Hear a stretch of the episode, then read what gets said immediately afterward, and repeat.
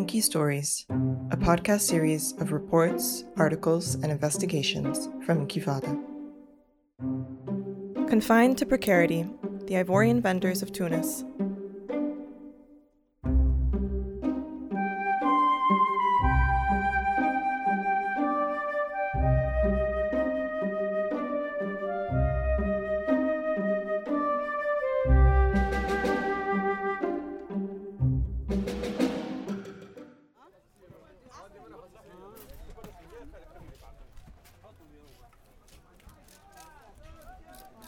One early Sunday morning, in the northern suburbs of Tunis, a small group of women, primarily from Cote d'Ivoire, set up shop in the middle of the bustling Bousselsla market. In the same spot every Sunday thereafter, accompanied almost exclusively by Tunisian male vendors, these women sold products from their homelands and anchored a growing sub Saharan community to the neighborhood. Until March 22nd, when measures taken to prevent the spread of COVID 19 shut the market down and sent the vendors away. These are their stories from a precarious, weeks long confinement and an update of where they are now.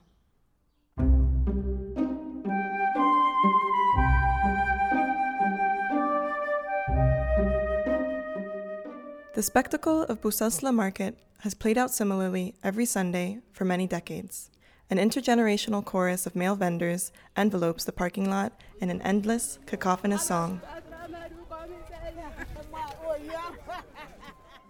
Streams of determined shoppers perform a frenetic dance to reach cheaper clothes and vegetables in the lower section or to higher end clothes and a flea market in the upper section. The scenery flashes from red to blue as the sunlight pierces the weathered plastic tarps covering the channels throughout the pop up village. A few years ago, a surprising scene change occurred. It so swiftly transformed the market that local residents can't agree on when it took place between the years of 2012 and 2016 a group of women primarily from Cote d'Ivoire had joined the market ecosystem. Every Sunday thereafter, on the raised sidewalk that divides the market's upper and lower sections, the women secured their spots. They covered one side of the path with small squares of fabric, on top of which they sold hand packaged bundles of spices, doughs, medicinal herbs, and other goods from the places they call home. Since measures taken to prevent the spread of COVID 19 were taken, the Bousselsla market has been closed. For several weeks, only spring weeds have popped up where tents and booths once did, and these women, as well as many other sub Saharans, have been left to fend for themselves without sources of income, social safety nets, or legal protections. Inkyfada speaks with three Ivorian saleswomen and two of their customers to learn what this market meant to them and how confinement has impacted their lives and their plans for the future.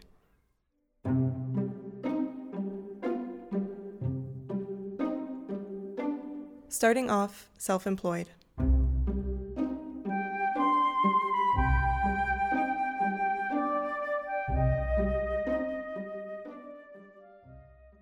Estelle started selling at Bousselsla's market in February, one month after arriving in Tunisia and moving to the neighborhood, one of the major residential hubs for sub Saharans in Tunis.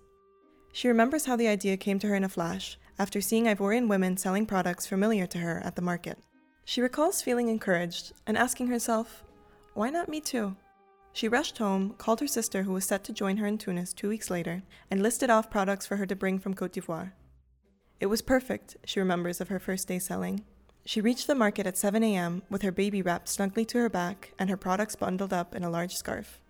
She found an open spot next to two Ivorian women, whom she now calls her comrades. They welcomed her only briefly before returning to their setting up.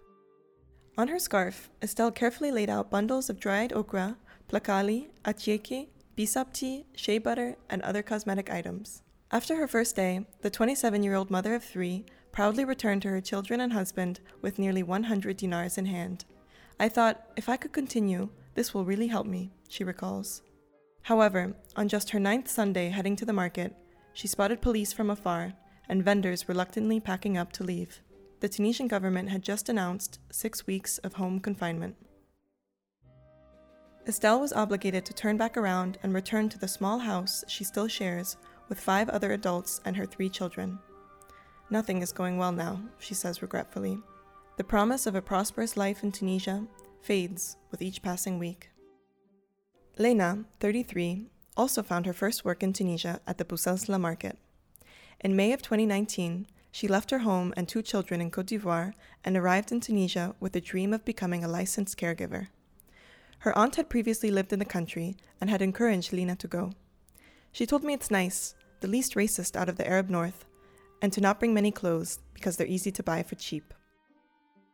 Lena followed her aunt's advice and filled two suitcases with her favorite Ivorian items peanut paste, spice blends, inyamis, plantains, red palm oil, West African ginger, and cosmetic products.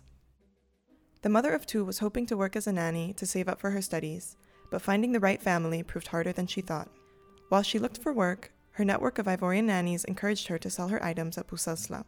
She learned that this is how many sub Saharan women have survived their first few months in Tunis, until their stock runs out. On her first morning at Bousselsla, Lena was directed by a Congolese woman to an available spot in the line. She was told to pay three dinars to a Tunisian man for the upkeep of the marketplace. Lena had some experience selling in markets in Abidjan and recalls fitting right into her position at the market. However, she was surprised by the fact that almost all of the vendors were men and explains that the dynamic was the opposite of what she knew from home. Where we come from, if you see men selling at the market, they're not Ivorian, they're foreigners. Where we come from, women are the ones who sell at markets. But in Tunisia, it's more men who do business like this. That's the difference. Lena was able to live off of her Sunday earnings until her products ran out three months later.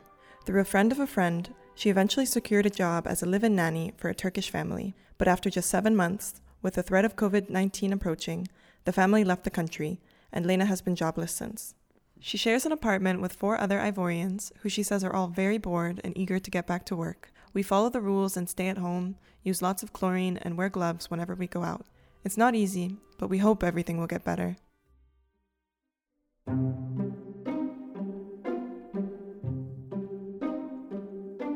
Importing opportunity.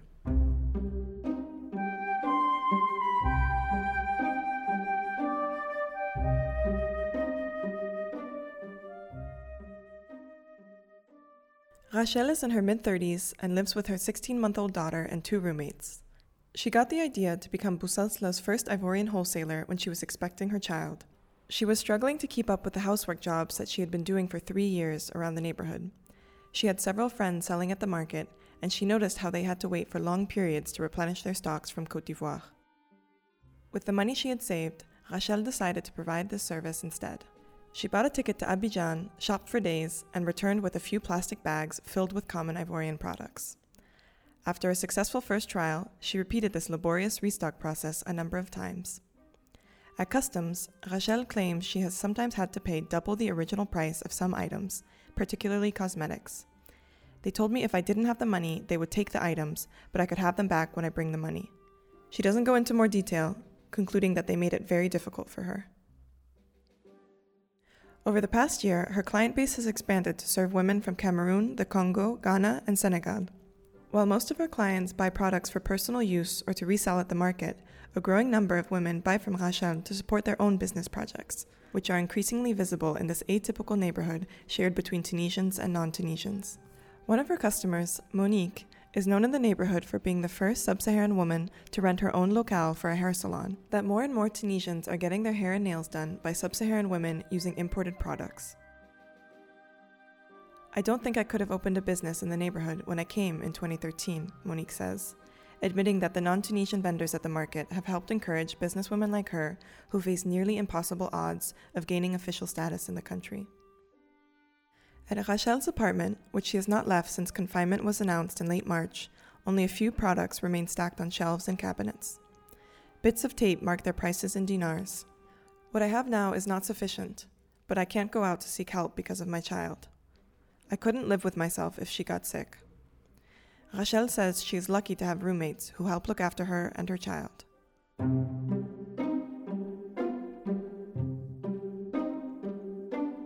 A taste of home.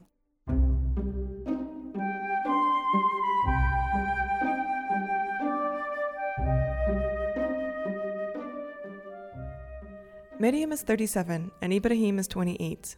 Together, they used to go to Bousselsla Sunday market, after which Miriam would go to the local church and Ibrahim to the mosque.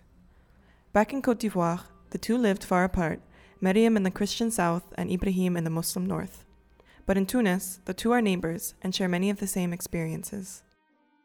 During confinement, they see each other on occasional walks around the neighborhood, during which they often talk of Miriam's two teenage children in Abidjan or Ibrahim's next steps in what he calls his pursuit of adventure. They both say that the Ivorian vendors play an important role for them in Tunis, where life is not as comfortable as they had been led to believe. People back home tell you life here will be paradise, that you'll make more money than there, but in reality, it's really difficult here, says Miriam. She came to Tunis in October of 2015 after being encouraged by someone she felt was like a little sister to her in Abidjan, but a stranger once she arrived. Ibrahim was one of the many Ivorians that the two know of who were scammed in their first weeks in Tunis. Robbed of more than one month's salary by the brother of a friend he'd grown up with in Cote d'Ivoire, Ibrahim was forced to start over from nothing. After five years of working in Tunis, Miriam has learned to keep to herself she admits that even in the black African community, people walk over each other for money. Ibrahim, on the other hand, swears by a growing solidarity between sub Saharans in Tunisia, especially following the murder of an Ivorian man in 2018, a crime strongly suspected to be racially motivated. With the hard work we do to survive here, we have to eat well, Ibrahim says, joking that Tunisian food doesn't do the trick. It's all bread, bread, bread. Everybody eats bread, spaghetti, pasta, bread. What is this? Miriam nods along in agreement and adds that having access to Ivorian food is a source of emotional comfort. I can't live without it, Ibrahim declares. He also says that sharing products from back home has helped him to make Tunisian friends. When we work together, Tunisians come to me and ask, My friend, how do you work so well? And you explain, I take this food and that medicine. Tomorrow, if you go to those women, buy me what you get. That's how you make friends, he says proudly.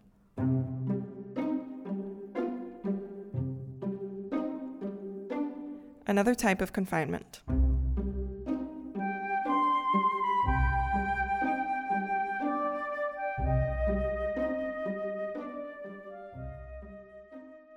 Despite getting a taste of home from the Ivorian vendors, Miriam admits that she is constantly plagued by the thought of returning home. What she calls the story of Corona has intensified these fears. I became undocumented after three months. I thought I could get a residency card, but my friend told me not to bother that it was impossible, she recalls. Soon after, the penalties started, and they continued to mount. For all the time you spend here, you have to pay. You will pay. So I'm trying to see, now that there is this story of Corona, you know the International Organization for Migration? I don't think they're working right now. That's the problem. Otherwise, I would have wanted to go and sign up so they could at least help me with these penalties, to be able to go home. After five years, she has been anxiously tallying her overstay fines of 20 dinars per week, which is roughly 25 euros per month.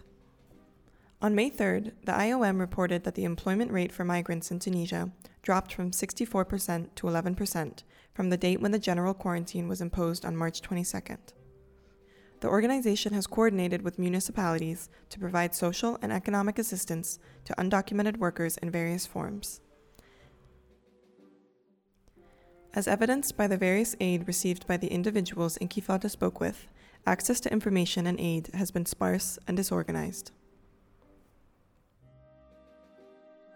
Miriam has not received any help. I don't know at what moment they will drive around and give aid, she says. Neither has Rachel, who learned that the IOM was providing aid but refused to reach out because she heard that they were collecting recipients' passport numbers. Estelle, Ibrahim, and Lena all went separately to the Marsa municipality. Estelle gave them her phone number and was sent home. Ibrahim was met outside by police and told to return home, and Lena was given a 25 dinar coupon for the Aziza grocery store. Two weeks later, Estelle received two bags of food from the municipality. Within Bousselsla, Lena reports that several Tunisians have offered to buy her groceries and that her landlady, who she says has become like a mother figure, didn't charge her rent for April. We can really thank Tunisians in this time, says Ibrahim, who, along with three friends, received bags of groceries from an anonymous donor driving around the neighborhood. Looking beyond the immediate crisis, a collective of sub Saharan organizations have come together under the name COVID 19 African Solidarity Cell. Working mostly through their Facebook page, the group has partnered with major brands and many volunteers. They distribute food and cleaning supplies to sub Saharans in need. On April 22nd, the collective met with the head of parliament, Rashid Ghannouchi. They proposed political actions that go beyond the main measure put in place to protect migrants during the pandemic. The measure was to suspend the overstay fines from March 1st until the end of the health crisis. Among other suggestions, the group proposed a massive legalization of undocumented sub Saharans living in the country, the cancellation of outstanding overstay penalties, and the facilitation of access to legal residency as workers. They also called for the closure of the detention centers that jail migrants for their undocumented status in the country.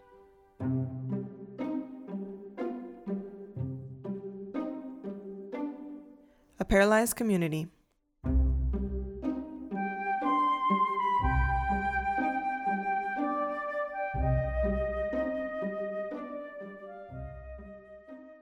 With the market gone, these neighbors struggle to stay in touch. We don't know who is suffering and who isn't. We respect the rules and stay at home, says Miriam. Corona has paralyzed our community, says Rachel. Now only God can see the future. It is unclear how long it will take for markets like Bousselsla's to thrive again as they used to, but the five individuals Inkyfada spoke with do not have the luxury to wait and find out. Rachel's stock is running out, she can no longer imagine flying back and forth between the two countries and is considering returning to Cote d'Ivoire once and for all. Perhaps we are better off at home, Rachel says. Miriam, after five years working as a house cleaner, wants to go home and see her kids, but she's afraid of what can happen at the Tunis Carthage airport. My prayer is that everything goes well and that this year I can leave, but there's only God to assure that everything goes well and I'm able to go back. Really, I don't want to stay here. Lena and Estelle aim to find stable jobs. Lena wants to study and see if she can find a way to apply for residency. Estelle says she does not have a plan, but that it's too soon to think of returning home. Ibrahim, on the other hand, wants to go somewhere else. I have only started the adventure. I left my parents and I'm alone here. But now I pray to God not to stay here. I want to keep going. Where God wants to take me, I'll go.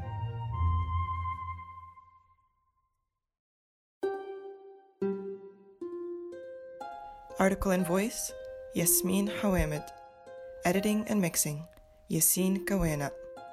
Music Omar Alulu. Recording Bushra Triki.